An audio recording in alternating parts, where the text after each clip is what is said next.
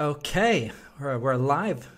So, okay, first of all, I want to say thank you all so much for tuning in to check out my premiere. So, if you haven't seen it already, I really recommend watching the video of where I talk about the flow code. It's my introduction video on the flow types and on the flow state and how you can feed into and maintain a healthy state of flow for your personality type. I thought I'd make this live stream to discuss some of the, the questions that came up during the premiere and some of the uh, to do a bit of a deep dive into um, yeah like the topics that we just discussed and uh, to discuss how we can get more deeper understanding out of these things. Now, uh, first of all, uh, I'm going to go through the questions that came up. So uh, in the premiere, I was discussing uh, my flow code system, and this is my own approach to typology. So, what I'm doing is I'm looking at typology and Jung's ideas and the cognitive functions, and I'm studying them based on uh, what puts a person in a state of motivation, confidence, energy, and inner security and comfort. I want to help all the 16 personalities understand how they can reach and maintain a flow state. And here's the first conclusion most people are not in a flow state. Most of the time, most of the people are in a state of autopilot. And that's the tragic realization that I made. We live in a very stress oriented society that praises work and uh, status and money. And we are kind of addicted to these things. We're addicted to external rewards and motivations. Uh, we live in a society that is constantly telling us to work harder, do more, be more productive even if uh, much of that productivity is kind of pointless. I mean, why do we produce things? Why are we selling stuff? Why are we working so hard? What's the purpose of work and why are what are we seeking to get out of the work that we do? If you'd ask people, if you poll people on if they think that their value is meaningful, most people would say that my work is my work is not meaningful. And that's a tragedy in itself. I mean, yeah, to have people that are doing work that isn't meaningful, to have people producing things that don't matter. Isn't that uh, pointless? In Eastern philosophy, they talk about the importance of right effort, right intention, right action, right lifestyle. And the word right is very important here. That's a central tenet in Buddhist philosophy. And that's you do it for the right reasons. The same goes for the idea of Taoism. Taoism is sometimes misunderstood as inaction or non action, but actually, what it means is the right action. It means as little effort as possible in an important way as possible. So it means do what is meaningful and don't try to do things that aren't meaningful to you. Don't try to put energy or effort into things that you can't change or things that you can't do anything about. And that's equally true, you know, in these times when we've been hit by two different forms of uh, crisis. We've been hit by first the COVID pandemic, and now we're hit by the news of the war in Ukraine. What I want to recommend to everyone that is struggling with these kind of events, it's uh, learning to focus on the things that you can control. That means learn to focus your attention and energy and your intentions and motivation on an area where you have power and where you can make a difference. That means if you're not going to do anything about the Ukraine crisis, if you, you're not going to uh, take any specific action that can be positive or helpful in regards to it, try not to get too overwhelmed by the news and try not to get too preoccupied in it what I say is uh, if you want to do something, find a constructive way to engage in activism or to help people. And if you're not going to do anything about it, and if you're too burdened by other things like your work or like uh, other forms of nonprofit work or activism, uh, learn to prioritize and learn to prioritize things that are important and close to your heart and things that you can realistically make a difference about. So, what are some of the questions that came up in the discussion? Well, the first question is an interesting one. It's from Bethany, and she's doing a bit of a devil's advocate here. She says, if flow is just a gratifying state, why not just take drugs to achieve pleasure? Uh, is it just because the, goods, the drugs aren't good enough? Is there something externally worthwhile about flow besides that it feels nice? Well, first of all, we don't really know the effects of drugs long term, and reactions to drugs are very complex and very varied. Second, we have a kind of a dependency to an external source to feed your flow. The drug is eventually going to expire and you're going to need a new kick. And um, yeah, that's not necessarily a sustainable outcome. And you often, uh, while we can have a positive response sometimes to drugs, a lot of time over time, the effect of it, the positive effect, diminishes the more you use it. Um, the third, what I'm seeing is drugs become often a, an unhealthy coping mechanism. Smoking can be a way of managing stress at work or conflicts in relationships or difficult situations. And instead of addressing the situation or the problem, a lot of the time the drug can become an escape, a way to prolong the problem and to prolong the issue. And what it does is it doesn't make you feel better about yourself. It just becomes a way to kind of endure and kind of hang on uh, while it's happening.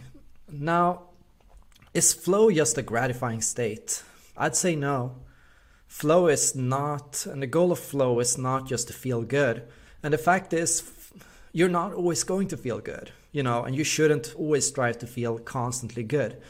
I would say it's very important with flow to not get greedy, you know. You don't want to constantly be happy and to constantly be excited and constantly be energized. The goal is you want to find things to do that are inherently meaningful to you and things that feel and deeply connect with you, things that feel real. And the thing is, if you have that, you'll feel that it's important no matter what. If you feel that something is the right thing to do, you'll have the energy and the effort to do it even if it's hard, even if it's difficult. Actually, flow helps us manage through difficult situations. Flow is not just about the feeling, but also about the results and the outcome of that state.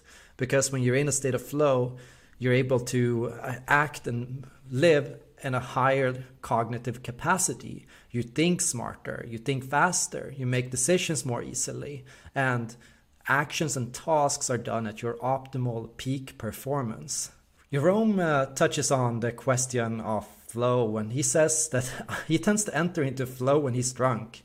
And I have an interesting explanation for this. And this is uh, actually what um, much research has found is that one reason why we enjoy alcohol so much and we are so focused on alcohol is because when we are drinking, we are allowed to do things that we wouldn't normally do people tolerate and allow drunk people to act in a more free flow manner.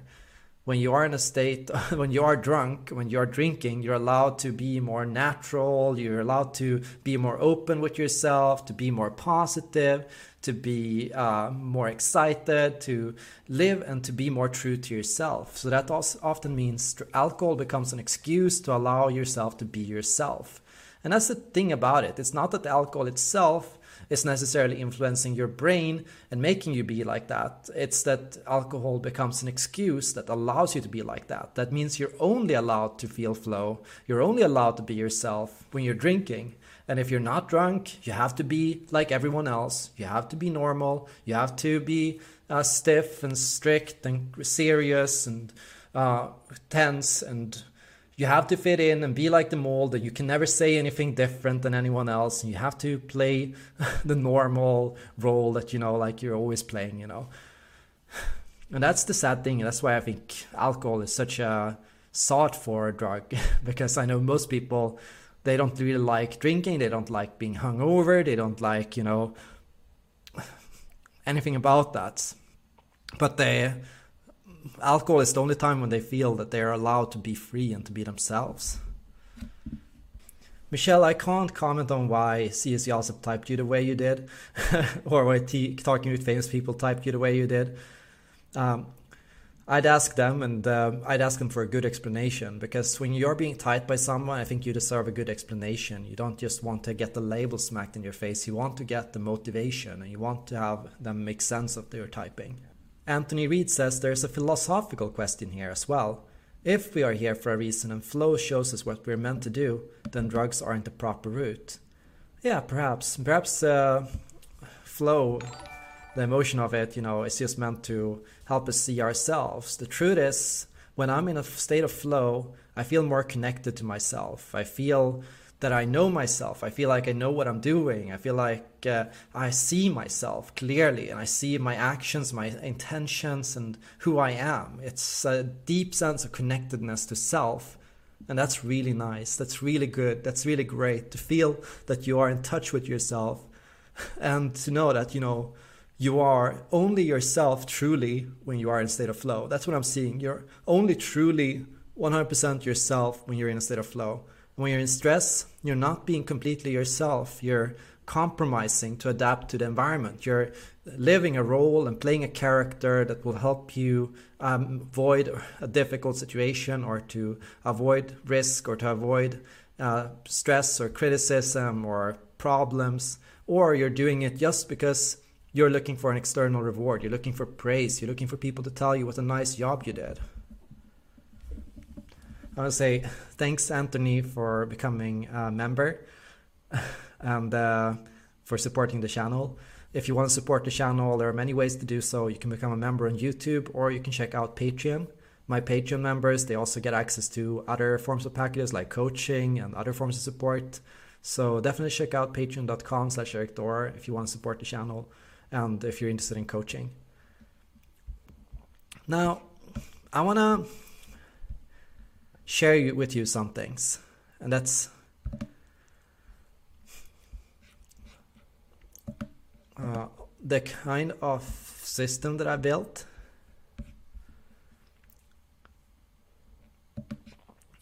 So, first of all, the terminology that I use flow states. You enter into a flow state when you engage in your dominant personality traits or dominant cognitive function. Your personality type is what you do when you're motivated, secure, energized, passionate, and confident. People who experience more flow are called assertive types. This is something I'm seeing consistently. Uh, the greater the flow, the more assertive the person becomes. Flow makes people more dominant, more confident, and more strong and secure in their own body and in themselves and in what they believe in. Secondly, we have stress states. You experience stress when you engage in tasks and activities opposite to your personality type. For example, tasks related to your inferior function. These tasks they are draining, they're negatively motivating, stressful, and outside your comfort zone. People who do this more often, they're called turbulent types. These types are higher in neuroticism. That means they are more likely to second guess themselves, they feel more uncertain, they doubt themselves more, and they feel overall less consistent in their energy and motivation. It's not that these types cannot experience flow, but it's that flow is usually a fickle state for them. That means they can be in it for a few uh, moments or for a little bit, but a lot of time they uh, lose themselves in it or they lose touch with it because they become stressed or anxious or uh, worried and uh, they start second guessing themselves and their actions. Third, we have autopilot. You experience autopilot when you do things that cause you to lose energy and motivation, but still you do things that are comfortable and within your area of expertise or competence. People in a state of autopilot experience low consciousness and they're generally unaware of their own actions and behavior. If you know something well, it's too familiar for you, it's within your comfort zone, but it's boring, it's not interesting to you well, you're going to shut off. You're going to stop being mindful of what you're doing. You're going to do it, but you're going to do it in a repetitive or inattentive manner. It's people that are more in autopilot, they tend to be described as industrious or serious. They tend to have less humor, they tend to be less optimistic, they tend to be more perfectionistic, they tend to be more industrious. These kind of people are often tense. They're like in this kind of state where it's like you can tell visibly on their body language it's more tense it's more strict it's more uh, cautious it's more negative it's more about self-protection it's more about uh, preserving comfort and avoiding risk and avoiding doing something stupid. Fourth we have growth states. You experience growth when you do things that are outside your competence or comfort zone but still things that are fascinating to you, things that matter to you, things that are meaningful. Every one of us has something they care about but don't really dare to do. That's something that's really important to them, but that they don't really uh, think that they are good at and that feels a bit outside their comfort zone. What I'm finding is it's really beneficial to do and challenge yourself and to try to do these things. However, if you're very serious or if you lack a sense of humor, it can be hard to do these things. It can. What I'm finding is uh, being in a state of growth means you're gonna do a lot of mistakes. When you're learning new things, you mess up constantly. People that are new to a task or do things outside their comfort zone, they mess up more often. But if they can laugh about it and if they can maintain a positive attitude and still do it, and if they allow themselves to uh, enjoy the moment and let shut down their own perfectionism, they will experience more growth. Growth states are connected to the auxiliary function. The autopilot is considered connected to the tertiary function. Stress is connected to the inferior function. Flow is connected to the dominant function. Michael asks if falling in love induces flow. That's a good one. That's a really good one. That's a really interesting one. I'm curious what you all think. I'd say yes. And why does uh, love trigger flow? Uh, in the right circumstances, I believe love is deeply connected to trust. I mean, the greater you trust another person, the greater the feeling of love uh, that is possible, the greater the possibility of romance. um, the pattern I'm seeing is people that experience and feel love, they tend to have a more positive mindset. And mindset is very connected to flow. Um, while you have some things that you do that uh, you just do, you know, like your first four functions, there are functions that you just do all the time. You switch between these all the time. You're going to use all of them. You can have a relationship to all of them. The fifth, sixth, seventh, and eighth function, they tend to represent your mindset. So, how you see the world, how you see other people. Turns out you're not just a person doing things and taking actions. You're also a person that is doing things and taking actions, and at the same time having opinions about your worldview and your environment and about other people. So, what I'm seeing is your opinions about other people and about the outer world, if it's a good place or a bad place, if uh, it's something important or if it's something boring or tedious, you know, all these kind of opinions, they tend to be represented by your fifth, sixth, seventh, and eighth function and your relationship to these later four functions. When you experience love, and this is my first hypothesis, I'm gonna come back to this one. I'm gonna make a video about this later. I'm gonna read about this because I think this is really worth thinking about. Well, I think when you experience love, you are more likely to act as if the world is a good place and as if other people matter. And that's going to make you do things that you wouldn't normally do. It's going to make you act beyond self interest. And that's going to open you to feel inspiration and growth. So I think that should really help you experience challenge and to experience uh, a higher state of not necessarily flow, but I would say self transcendence. And self transcendence, that's a really fascinating topic that I'm going to come back to in the future. I'm going to continue to walk through my terminology here, and I'm going to talk about different forms of flow states. So, what I'm finding is introversion and extroversion represents your comfort zone. Introverts prefer to do things slowly and carefully in a methodical and focused manner. Extroverts prefer to do things in a swift and effective manner. Extroversion is bottom up, triggered by external information, action in the outer world. Introversion, on the other hand, is top down. It's triggered by personal intentions or knowledge in the inner world. Introverts are made uncomfortable by having to go out into the real world and to engage other people. They don't like to be rushed to do things in a swift manner. They like to take their time to think about things. Extroverts, on the other hand, they're made uncomfortable by being asked to go inside and to engage their own thoughts, to slow down, uh, to do things more methodically. Uh, they respond very bad at being slowed down or told to do things carefully because they want to speed ahead and they want to uh, connect things quickly and they want to try new things and that's what makes them feel good so it's the comfort for the extrovert and it if you're an extrovert and you want to become more introverted yeah you you're going to have to go outside your comfort zone to do so intuitive and sensory flow states Intuitives, they enter into a state of flow when they engage in novel or unusual tasks, when they engage in pattern recognition or speculation. formulating theories or hypotheses, experimenting or testing new things. Sensory types, they enter into a state of flow when they engage in experience and familiar tasks, tasks that require attention to detail, tasks that require you to gather proof or evidence, and tasks that require you to define, exemplify, and demonstrate things. Similar, these types are stressed when they are forced to do things that are opposite to what they would normally do. Intuitives find it hard to exemplify or demonstrate their theories and what ifs. They dislike going in detail on the patterns that they observe and to explain exactly what it, the connections they are making are. And the sensory types, they find it stressful to consider what ifs, to think about options, or to imagine different possible options or situations. I'm getting some questions here, so let's. Are you Anthony Reed? Are you thinking flow precedes confidence and assertiveness, or do they happen together? I think uh, the relationship is kind of one on one. Assertive people experience flow more often, and people that are in flow become more assertive.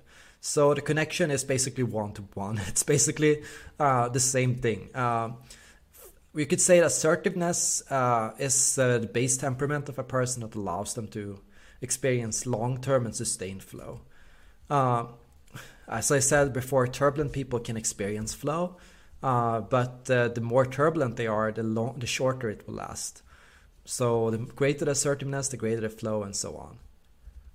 Doctors for Christ says, would you say that love is the most important driving force between behind flow in general? that you enter flow when you're motivated by love for what you do. I mean, I think when you're in love, uh, it can feel like uh, everything is great and you feel like you're in flow and like you're dancing and I mean, everything is amazing. It's there's definitely a connection there, uh, but I almost feel like love is bigger than flow. Like uh, uh, love is uh, something that goes beyond just personal state of greatness, but it compasses and goes beyond that, almost another level.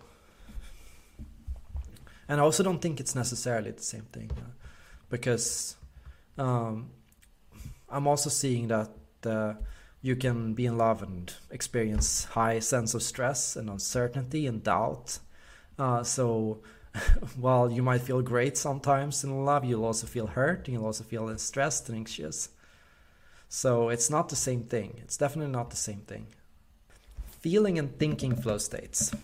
Feeling types, they enter into a state of flow when they engage in storytelling, studying characters, looking at context, and investigating intention and nuance. investigating. Uh, so, what I'm seeing here is feeling types. Uh, they perceive the world as if it's a story uh, or a, a movie or like an episode or a sitcom or uh, some grand play or a drama or theater. And so they tend to enjoy thinking about what are the intentions of each person I meet, what are their values, what's their personality like, what the kind of role are they playing to me, how are we all connected. So that's the kind of thought process that they enjoy. And when you want to motivate a feeling type, you're gonna say like you're gonna want to focus on intention. Like, oh, do you want to make the world a better place? Do you want to change some things? Do you want to make a difference? Do you want to uh, solve injustices? Do you want to help people? Uh, these kind of motives that speak to a person's personality and identity, those are really triggering and positive for feeling types. Thinking types, they enter into a state of flow when they engage in mechanical tasks tasks that require logic and reasoning uh, by making result and consequence thinking and by performing cost benefit analysis. So, what thinking types are motivated by? That's being shown. Uh, okay, what's the challenge? What are the resources necessary? Uh, what are the talents that I need to have to achieve this? What are the steps I need to take to make it happen? And they're challenged by and motivated by competition this is something really important. Competition is a strong motivator for a thinking type, but it's less of a motivator for a feeling type. If you want to motivate the feeling type, you want to create a collaborative environment where they can work together with other people. When you want to motivate the thinking type, you want to set up a hierarchy and you want to say, uh, it, the person that earns the highest score is going to get the best result. Inversely, feeling and thinking types, they are stressed by doing opposite things. Um, thinking types tend to find it very hard to collaborate with other people and tend to find stressful to work with others. thinking types tend to um, dislike uh, being motivated purely by intention or values and tend to prefer to have a more concrete action plan. And thinking types tend to find it stressful to think about nuance. Uh, and feeling types, they tend to find stressful to be asked to compete with others and to rate their own performance and to note down time and resources and costs and consequences. I want to say thank you to Michael for the $10 donation. I really appreciate it. Uh, Doctors for Christ. Doctors for Christ asks storytelling looking at context. Doesn't this also help introverted sensing and introverted intuition types enter into flow? Why is this more helpful for feeling types? um, I would say I disagree there. Um, if you'd ask an ISTJ or an ESTJ uh, to engage in storytelling or to uh, talk about or discuss plot or uh, character motive and to reason about why people do certain things. Why is that person doing this? Why is that person doing that? Or what happened to me yesterday? Or uh, what was one nice moment that I can remember from my childhood? these are not things that they would enjoy talking about. These are not things that they would feel flow doing. You know, the, you can tell and ask an ISTJ to share a positive memory of uh, like uh, driving the car for the first time or things like that, and uh, probably they're going to focus more on the mechanics of it. They're going to talk about though uh, how it felt uh, like the driving in it, the gear system, and adjusting to it, and the traffic that day. And they're going to focus on the mechanical aspects of it. They're not going to focus on their feelings when they were doing it, or uh, what they were trying to prove to the driving instructor, or uh, who they were driving with, and how they uh, felt regarding to their parents, like or what they were driving with, and how that was working. That's going to be less important to them. And if they're going to talk about it, it's going to be more in a stressed sense of, oh, I didn't want them to think I was terrible or to look down on me or for what I was doing. Now let's talk about judging and perceiving. So what I'm finding with judging types is they tend to enter into a flow state the longer they're able to work on a task without interruption or distraction, and when there is a clearly defined process or steps or rules to follow.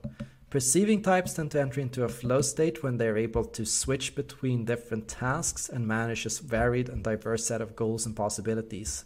So, what I'm finding is say you put a judging and perceiving type in the same organization. One of the biggest clashes is in terms of motivation. Uh, judging types are going to ask there to be a leader, who's going to be in charge, who's going to plan it, who's going to execute it, who's going to participate, when are we going to do it.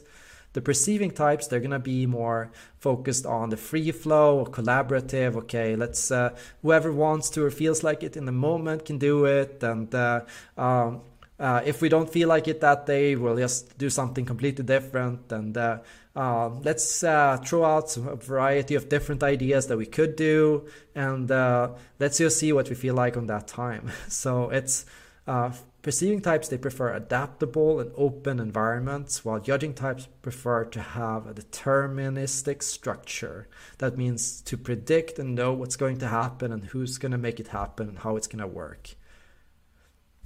So, if you're a judging type, you probably have a certain set of things that you should be doing. And that's, for example, you should be talking with your boss or looking at how you can have more focus in your environment. Imagine you're easily distracted at work how can you make sure that people don't distract you? How can you bargain for time to focus on your tasks? How can you make sure that there's not meetings constantly happening? And if you're a judging type and you like to have a plan, uh, you're probably going to want to negotiate that with your boss or with your colleagues. You want to make sure that there are clearly defined roles, who's going to do what, and when are they going to do it. You're going to want to make sure there's an organization and structure here when you're a perceiving type, you're probably going to want to talk about having the room to come in a little bit earlier, a little bit end a bit later when you feel like it, and to have more open-ended work starts and ends. You're probably going to want to uh, have a more varied and diverse work. That means you can change activities throughout the day and sometimes work on one thing and sometimes work on another thing. Now, let's talk about cognitive flow states.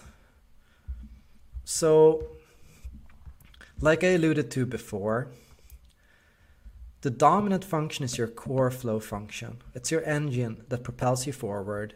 You use this function when you feel confident, energized, motivated, and comfortable.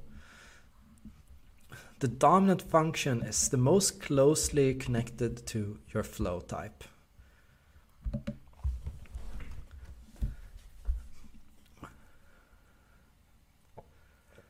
The auxiliary function, that's your growth function.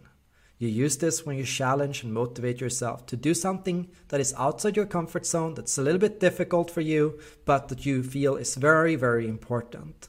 This can be like that, uh, you know, I have to do this or the world is going to end or this is my calling or my passion. It can also be that dream project that you've been having, you know, starting that business that you, but you don't know anything about starting a business or uh, going out and doing something really difficult, but you don't know how you're going to do it.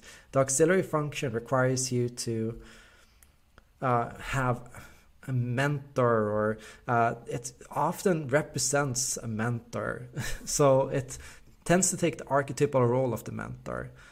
People that have a stronger auxiliary, they tend to have a more positive and humorous mindset, but they're also usually better at listening to advice and adjusting to feedback and to external information.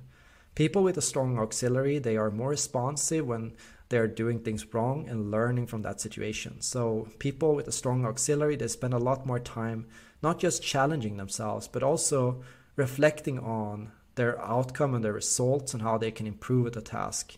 So their focus is constantly on that state of self improvement through challenge.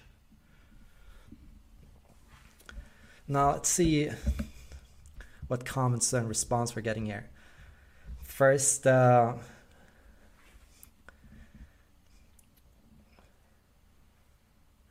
I'm glad you're enjoying it, Lady Lou. Glad to have you here.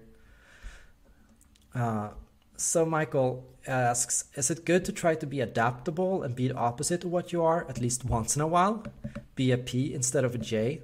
Okay, so if you're a perceiving type, you want to be adaptable as much as possible, but you definitely will have situations where you'll need to focus and where you'll need to have structure, or at least you might sometimes find yourself in environments that require you to have structure and organization. And if you engage in these situations, there is a condition to when you should be engaging in these situations. And that's first of all because you have to do it for work, uh, to pay your bills, uh, to survive in society and the human world, you know. There is a degree of things that you're gonna have to do in your life that you don't enjoy. And you're gonna have some to build up some resilience so that you can endure those tasks. But as much as possible, try to do things the way you enjoy it most.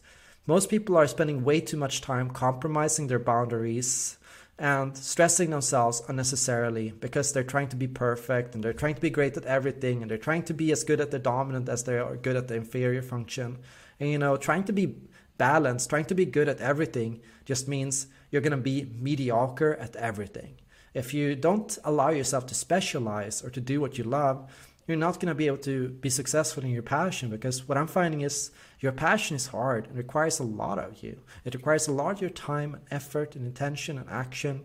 And so if you're constantly trying to be good at everything, you're not going to prioritize. You're going to burn yourself out. You're going to drain yourself. You're not going to have the energy to be successful in what you do.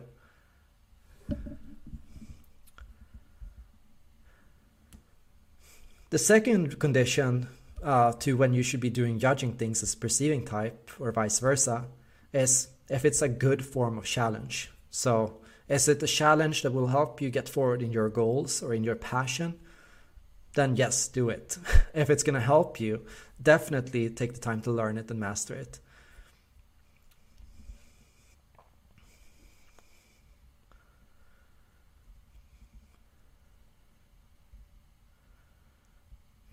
Hi Ruby, I'm glad you like my videos. Thanks everyone for liking and subscribing to the channel and for supporting me. Uh, Panda asks, is it possible to recognize and switch between functions to better handle tasks at hand?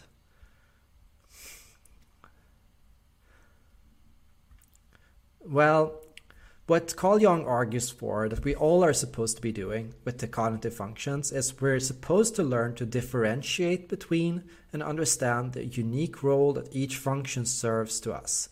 Every personality type has a unique response to each cognitive function, a unique relationship to it, and a unique way of using it and accessing it.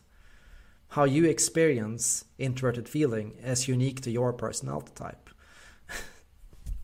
so, should you be switching between the functions to better handle tasks at hand? Well, you should definitely be developing cognitive flexibility, and that stems from understanding how you can use each cognitive function. How can you, as an INTJ, use extroverted intuition or introverted thinking, even though those are not supposed to be a part of your natural personality type? Well, by differentiating them, by understanding their triggers and how they are triggered by you and how you develop them and how they represent themselves in your life. Become more conscious and aware of each cognitive function in your life and what role it serves, what archetype it tends to take on. And that's why I'm prevent, presenting this list.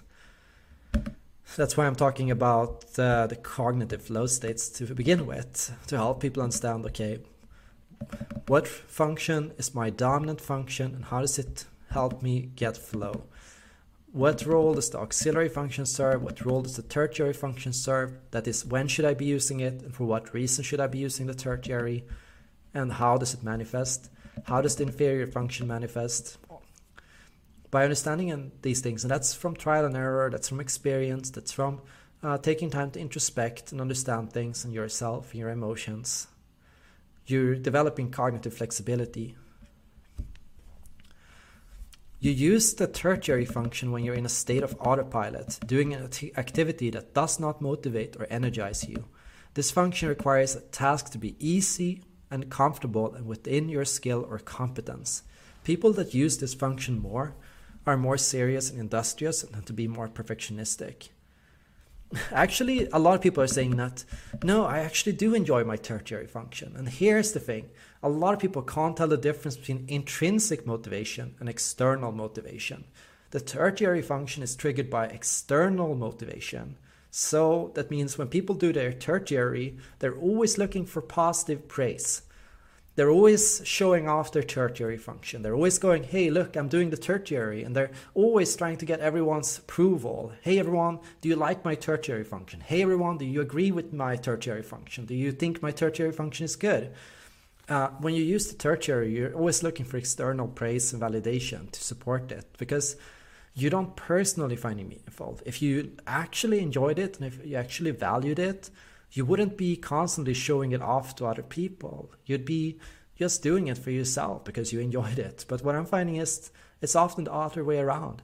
Uh, we engage in the tertiary function for similar reasons to why we engage in the inferior function, because we're trying to present a perfect face to the world. We're trying to avoid criticism. The ENFP that goes into extroverted thinking to show that, hey, I can be focused and industrious and ambitious the INFJ that goes, hey, I can be smart and critical and analytical.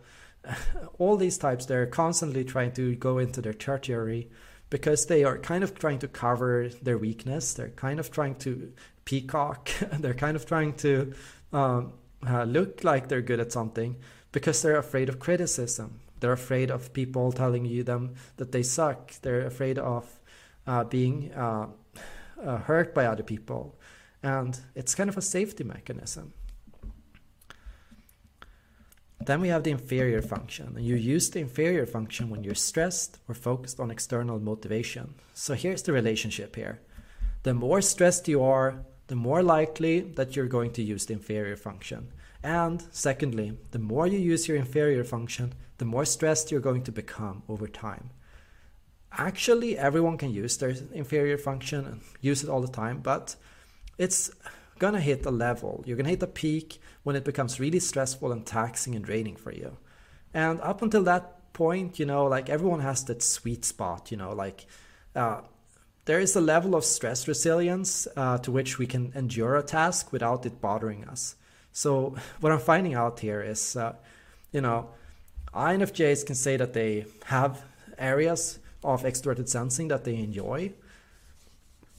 And um, they can enjoy, or rather, they can be fine with extroverted sensing up until a certain point.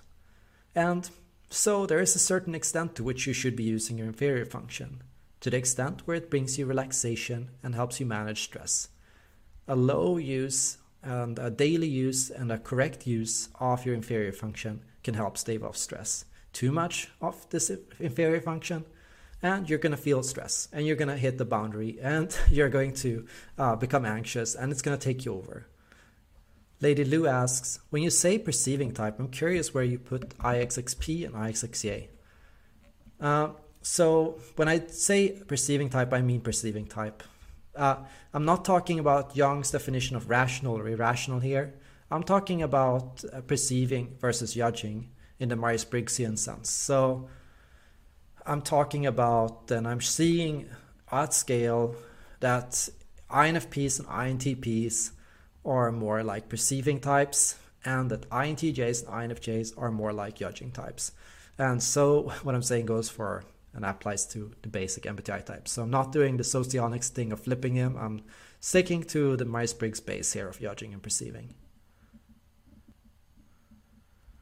Silly Bean says, Hey, I think you're great. Your videos have helped me a lot. I'm glad to hear it, Silly Bean. I appreciate it. Ruby asks, What do I do for work? So, I'm a programmer. Uh, I build websites in WordPress uh, for a marketing company. Uh, I have a 40 hour job, so I'm doing this on my free time, on my weekends, or in my evenings.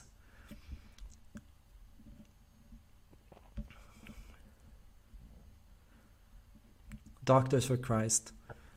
It's helpful to focus using the functions that come naturally to you and bring you flow energy, so that you have the energy to do the less natural ones when they're needed. Yeah, yeah, indeed. What I'm finding is when you are more in a state of flow, you build up energy, you build up motivation, and that helps you do and endure difficult tasks more easily. So that's actually something very important. Here's some way uh, I hacked my own motivation. So in the past, I would often find myself full of shoulds. I should be making more videos. I should be doing this. I should be going more, uh, doing more exercise. I should be reading more. And, uh, you know, I'd push myself to do things that were very tough or difficult for me, even though I was really tired and really drained and really exhausted from work or from, yeah, having a full time job and having so much on my shoulders. Uh, what I'm learning now is the importance of taking care of and nurturing myself. And so, what I'm doing is I'm making sure to take care of myself. So that means I go out and I do things that put me in a state of inspiration, that give me energy, that motivate me. So if I'm tired, instead of trying to do more work, I take time to get rest, to meditate, to do yoga, to go for walks, to call up a friend, and to have a good conversation. All these things, they stimulate me and get me energy. And when I come home from doing that or when I come back from it, I feel more recharged and I feel more energized. And that means there is no problem. I can do the cleaning, I can do the cooking, I can do the chores, I can do the work, and I can do it with passion and energy because I have built up that energy and that motivation that allows me to get through work.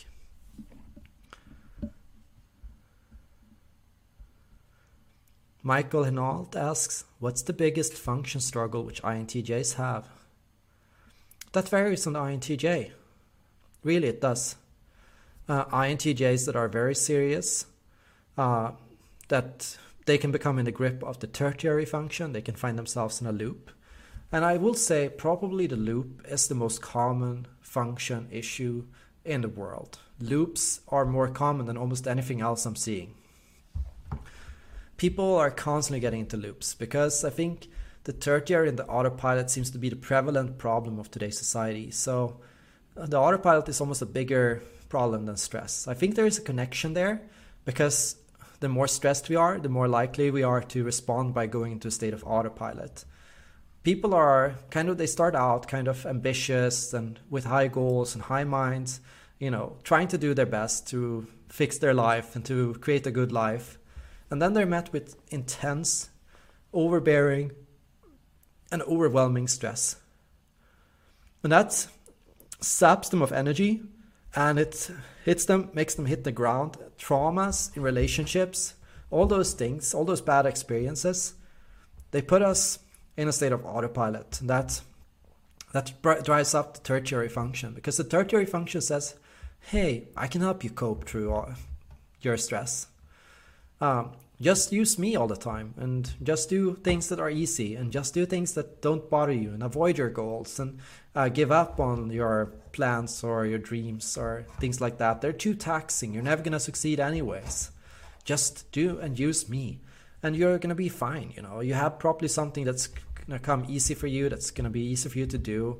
Uh, whenever you're stressed, then you're gonna find yourself going back to that whenever you're stressed, and that doesn't. That's the general pattern I'm seeing. You know, like people will set goals and they're gonna want to do things, uh, but then it's gonna feel too difficult. At some point, they're gonna run out of steam or energy or motivation, and then they're gonna go back to their old loops, their old patterns, just because they're familiar, just because they're comfortable, not because they're nice, not because they're enjoyable, because they're not, but just because they're easy.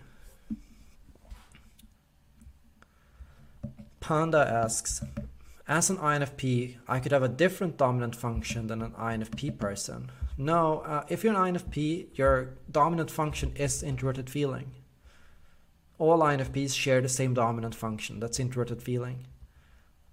However, if you don't have introverted feeling as your dominant function, as your flow function, you're probably not an INFP. So what I'm seeing is there's certainly a degree of people that are mistyped, that mistype because they are stressed, because they are stuck, because they are in a rut, or because they are uh, like trying to serve a role or try to put up a character or front to the world that is a certain way. And so certainly there are mistyped INFPs, INFJs, ISTJs, ESTJs, mistyped people of all types, you know. And the more you're in flow, the more likely that you're try- gonna type accurately. But the less you're in flow, the more likely you're gonna be mistyped.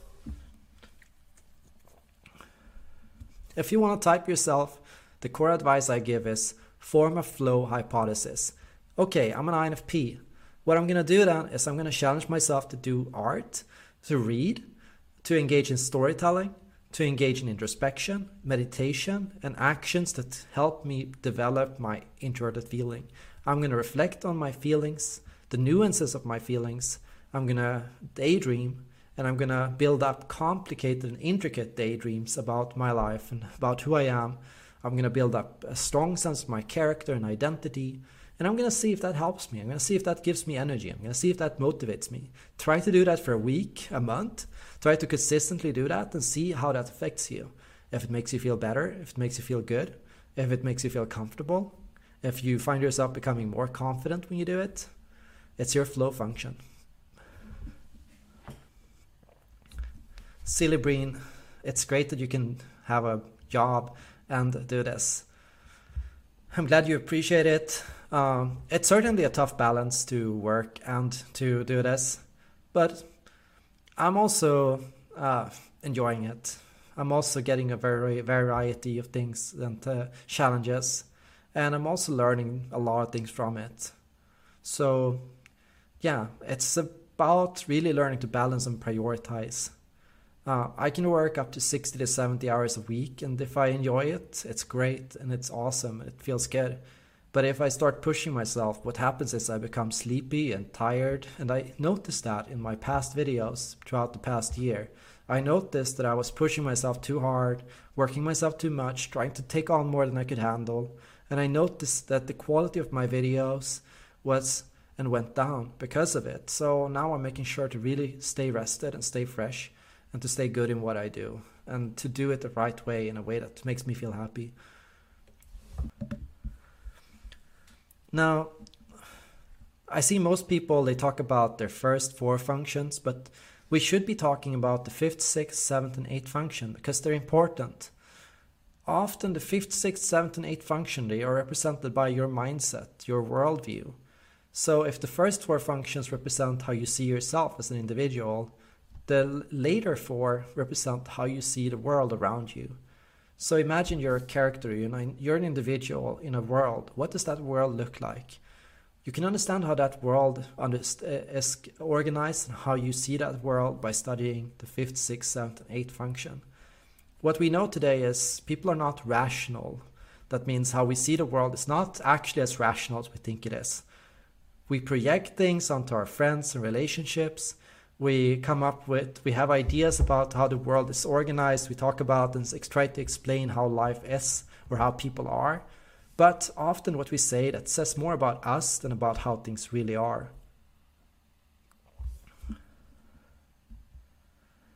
So the fifth function, that's the inspirational function. Something that gives you energy and inspiration from the outer world. It's the mystery of the unknown for the ENFP, or the sanctity of the inner self for an ESFJ. The stronger your dominant function, the more inspiration you need in order to stay energized and on track. If you don't, you're going to burn out. This function is a vital component alongside auxiliary in inspiration and in growth. So here's an important point. The dominant function is your engine. It propels you forward. What does an engine need? It needs fuel. The fifth function is the fuel source that keeps your engine burning. You know, when you have that fuel, you're going to find yourself constantly pushing forward and having an infinite amount of energy to do so. When you don't have the fifth function with you, you're going to find that you're trying to move forward, but that you're running out of steam. And this is something that I can even see happening to assertive types. Assertive types might be super confident and super empowered and super uh, passionate, but at some point they run out of steam. If their environment is really hostile, if uh, there is nothing that really fits with, resonates with them, if the world around them isn't using the right functions, if they're being thrown information that goes against their dominant function, their flow function, that doesn't align with it, uh, they're gonna run out of steam. And you can see that in assertive types. You know, they they'll hit a point when it's like they're just tired, they're just exhausted, they're just drained because they're they're they've been so confident, they've been so strong for such a long time, but they're not getting the response they need. And you need to set up a positive feedback loop. You need to engage and organize your environment. Find friends that are intelligent, smart, and empathetic, people that build you up, empower you, and give you the right kind of feedback. Find a work or talk to your boss about your work and how it can be more organized around your needs. Think about ways to uh, use these functions and to as tools as external sources of energy to help you stay on track. Say you're an extroverted intuitive constantly making connections. You're to need introverted intuitives around you to make sense of the things that you find out and discover people that help you process and think of original explanations for the things that you're seeing people that show you unique and original perspectives that make you go huh i've never thought about it like that before and the same goes for every personnel type. You're going to need to rely on your inspirational otter to stay on track.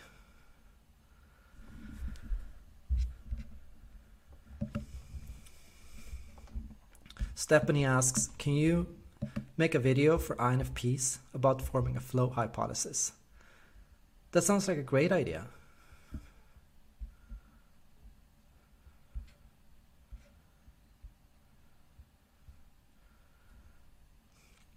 Rochello, I don't even think about time anymore. Time just this, you know. I wake up at 7. I tend to go to bed around 10, 11. I'm a morning person. And so what I'm doing is, you know, my hours are my hours. That means I make the most. I live in the present. And uh, I do what I do when I do it. And uh, I don't worry about the things I'm not able to do or the things that I can't have time for. You know, I focus on what I can do and how much time I do have. And I try to make the most of those hours and to just enjoy those, not rush or pressure myself. And uh, yeah, that's important, I think, to not uh, worry about what you can't have. If you can't have the time, you know, like I used to be so like stressed about that. Oh, I wish I had more time to make videos, more time to do research, you know. Uh, but I think you should treasure what you have and you should accept what you have. Now, Stephanie asks, how can I access your coaching services? If you want coaching, check out patreon.com slash erikthor. I offer coaching to help people find their personality type. What I do is I help you find out for yourself who you are. So I'm not here to tell you or type you or say, you're like this and this is my opinion. You have to believe it. And no, what I'm doing is I make you understand yourself. So my goal is to ask you questions to help you understand yourself. So our, my goal is just to guide you, not to tell you who you are. Just that I trust with you. You're gonna find that out. Uh, so I just make sure that I show you when you seem positive, when you seem excited, when you seem energetic, what you're saying, and when you say things that you don't really believe. I try to just listen and hear you and to show you what you're thinking and help you see yourself. Michael asks, uh, "Do you still have your cat?" Oh, sorry to say, I don't. Um, so, uh, my ex and I split up, uh, and uh, yeah, she got the cat. Oh wow, Panda, Thank you so much for that donation. That means so much to me. Um, it's so cool to hear that you've been watching me for years. Thank you for the donation, and I appreciate you.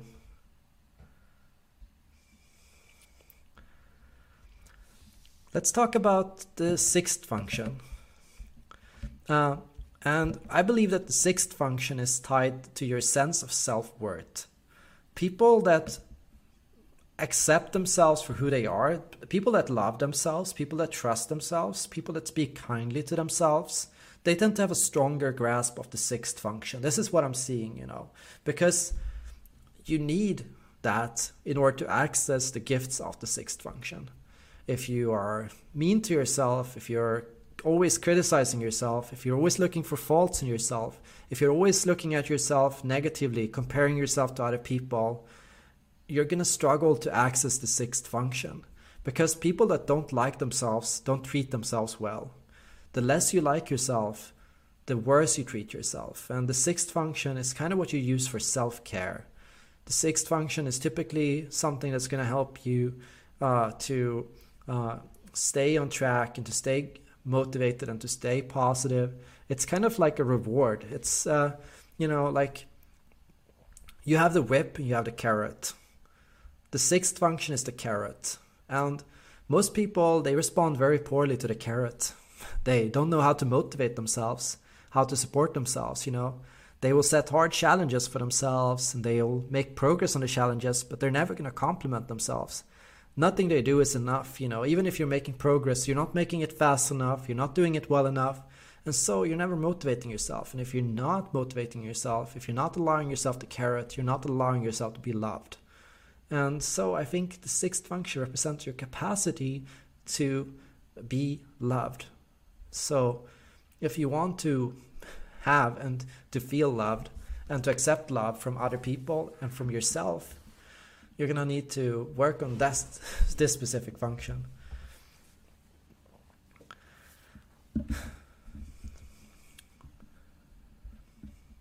I also find that this function is the secret ingredient of any flow state. And without it, your flow will eventually sizzle out. Perhaps this function connects to the question of love that we discussed earlier. Uh, I'd say there is a connection there. Uh, I don't know exactly what the connection is, uh, but I think that's something we're going to have to hammer out with more research and more discussion. So if you have any thoughts on it, feel free to share your comments and your ideas and opinions. Uh, I at least believe there is a relationship there. I think there is a connection. No, Bethany, I don't have a cat. but I was in the park today and I was reading in the park and uh, I was sitting at this place where all the dogs are, where all the dog owners come. So I had like dogs around me everywhere and they were constantly coming up to me. so that's nice. Uh, still love cats. I could easily get a cat in the future.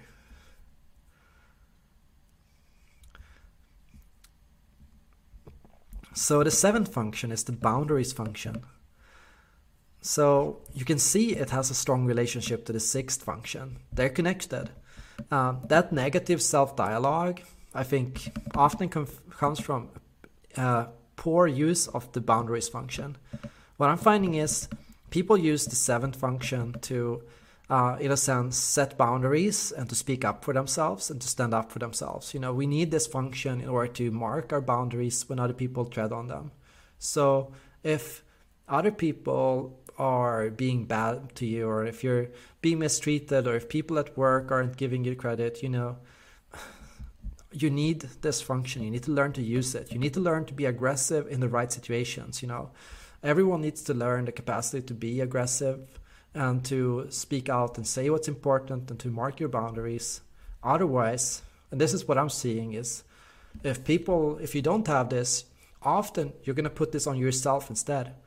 Every time people are pushing your boundaries, every time people are treading on you or bullying you or uh, using you, you're going to blame yourself. You're going to make it your problem. Oh, um, so bad because I'm not able to keep up with all the work that people are putting on me. I should be working harder and I should be more effective so I could do everything they want me to do. Or it can be, yeah, people are so mean to me. It must be because I'm a terrible person. It must be because I need to work on myself more. It must be because I'm, you know, uh, uh, not a good person, you know. Uh, people that don't set boundaries, they often internalize negativity from others and they keep hearing it in their own head you know a lot of people um, they think that they're thinking but often what they're doing is they're just repeating what they've been told by other people in the past so if you experience negativity from others or criticism from others you have a habit of taking that on and uh, putting that on yourself in dark moments or when you're tired or stressed so try not to do that of course there is a room and space to be self-critical and to think about your behaviors and your decisions. Uh, but what you want to look at is not am I uh, doing what other people ask of me? Am I being what everyone else expects from me? But am I being what I expect from myself? Do I want to do these things? And are these tasks reasonable? Are these things fair? And if you speak out for yourself and you set boundaries, you're going to find that you're worryless about what other people think if you set boundaries, it's going to be easier to uh, set up walls against uh, unhealthy criticism and unhealthy pressure from the outer world. Finally, the control function. The control function represents your capacity for self control and your ability to monitor your own actions and behavior. It represents shoulds and musts and actions you tell yourself are necessary to take, even if they're boring or draining. Therefore, this function can drive you into a state of autopilot, similar to the tertiary function. So there's a connection between this function and autopilot. Similarly to how the boundaries function, the seventh function is connected to stress. Because using this function, constantly being aggressive and constantly being like that, of course, it's going to stress you out. So the eighth function, it puts you in a state of autopilot. You know, you're constantly doing shoulds. You have all these responsibilities on your shoulders, duties and chores that you don't like to do, that drain you, that suck energy from you, but that you're constantly doing because you feel like you constantly have to do it. But it also can be a healthy thing because sometimes you need to do chores and sometimes you need to engage in routines. The thing is, you're gonna have to make sure these things don't take over your life life is too short to spend in the autopilot. In autopilot, everything takes so much time, you know. Life treads by so slowly, you know. And every moment feels so long and draining and boring and mundane. When you're in autopilot, everything feels boring over time. You become constantly demotivated. Nothing matters. There's no point to anything. You know, that state of nihilism that people fall into, that's the autopilot. And when you feel that way, that's when it's time for a challenge. Stephanie Brown, I was typed as an ENFP. I took your test and I found out ENFJ. Wow, what a world of difference. Spot on. Thank you so much. I'm glad your test my test helped you. And I would say just go out and test it. Go out and see how that fits you. If you're an ENFJ, go out and find out what ENFJs enjoy. Study other ENFJs and what they do to feel good about themselves and try to copy that and to uh, embody that yourself. Good luck. And now I want to start running off the stream. Thank you to everyone that watched the premiere. And if you didn't watch the premiere, you can always go back and look back after this video. Uh, and yeah, just thank you so much to all everyone who donated, to everyone who supported the channel.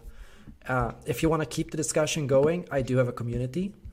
So I'll share a link in the chat.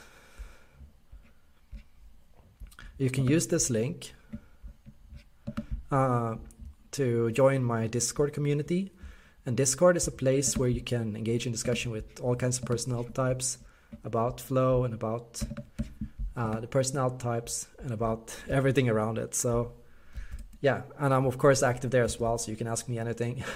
so yeah, thank you everyone, and uh, have a great day, great evening, or a great morning.